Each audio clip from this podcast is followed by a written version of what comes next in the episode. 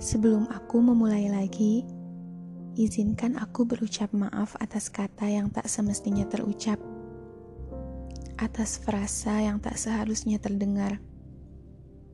Aku pernah membaca nasihat begini: jika kamu ingin menulis satu paragraf yang indah, maka kamu harus membaca satu buku yang indah pula.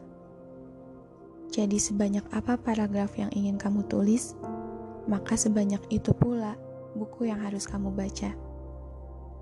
Iya, tulisan tidak bisa hanya mengandalkan perasaan. Ilmu wawasan juga diperlukan agar setiap kata tak hanya berlandaskan pada rasa, tapi berdasar pada kebenaran yang menyimpan banyak makna di dalamnya. Sekali lagi, maaf ya. Maafkan diri yang masih amat terbatas. Sebenarnya, untuk kali ini aku ingin menyampaikan beberapa tanya. Kapan terakhir kali kamu merasa sedih dan kecewa? Kapan terakhir kali nafasmu terasa sesak seolah ada sesuatu yang menghimpit dada? Kapan terakhir kali kamu merasa bahwa dunia memang tidak pernah menjanjikan apa-apa? Kapan terakhir kali kamu bertanya ke dalam diri, aku ini ada untuk apa? Aku ini tercipta untuk siapa? Lalu setelah ini, aku akan kemana? Kapan terakhir kali kamu bertanya tentang tujuan dari setiap langkah yang kau tempuh, dari setiap tanah yang kau pijak, dari setiap lautan yang kau arungi? Untuk apa? Atau kamu tidak pernah bertanya? Atau beberapa di antara pertanyaan itu juga kerap kali mengusik pikiranmu. Dan mungkin masih banyak tanya-tanya lain yang amat membuatmu lelah karena tak kunjung temukan jawaban. Tidak apa-apa, karena tidak semuanya harus terjawab sekarang. Tidak semuanya harus dimengerti saat ini. Dan tidak semua harus dipahami dengan cepat. Bolehkah aku berbagi kisah? Masih tentang awan gelap yang siap turunkan hujan. Masih tentang abu-abu yang entahlah apakah dia termasuk warna atau bukan. Masih tentang benang hitam dan putih yang beradu tak membentuk rupa. Tapi bukankah begitu hakikatnya? Dunia, dengan segala bahagia yang terlihat nyata, padahal fana.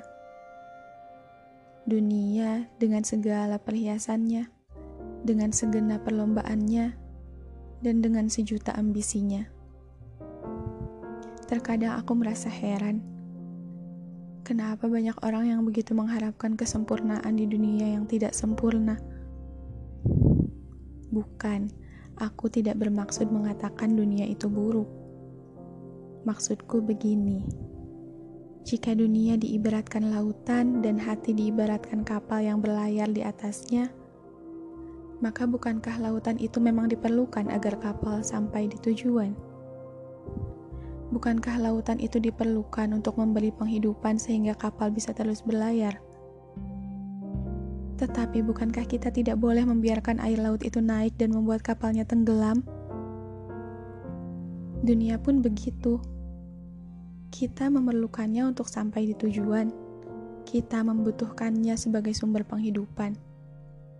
Dan tugas selanjutnya adalah kita tidak boleh membiarkan dunia masuk dan menguasai hati kita yang membuat kita tenggelam sebagaimana air laut menenggelamkan kapal. Mungkin itu sebabnya kita selalu dibuat sedih dan kecewa. Bagiku, itu tidak mudah.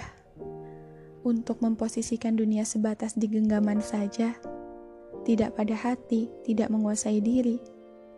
Karena hati memang terlalu lemah dan mudah diperdaya. Dan atas semua sakit dan kecewa, tentu kita semua ingin sembuh. Tidak ada orang yang ingin larut dalam luka berlama-lama. Dan sakit yang disebabkan karena rasa cinta terhadap dunia, harapan yang terlalu tinggi pada tempat yang tak abadi, sungguh amat membuat sesak. Aku ingin beri contoh. Saat fokus kita terus bertumbuh pada apa-apa yang terlihat manusia, seperti apakah aku terlihat menarik, apakah penampilanku cukup baik, dan fokus kita kian meredup pada apa-apa yang tidak terlihat, pada hati yang kian tak terawat. Dan apa yang terjadi? Tak ada ketenangan, takut dan cemas yang terus menguasai pikiran. Jadi barangkali kita hanya perlu membenahi hati, karena bukankah sumber sedih dan kecewa itu terletak pada dunia? Bukankah sumber patah hati itu tersimpan pada lisan-lisan manusia?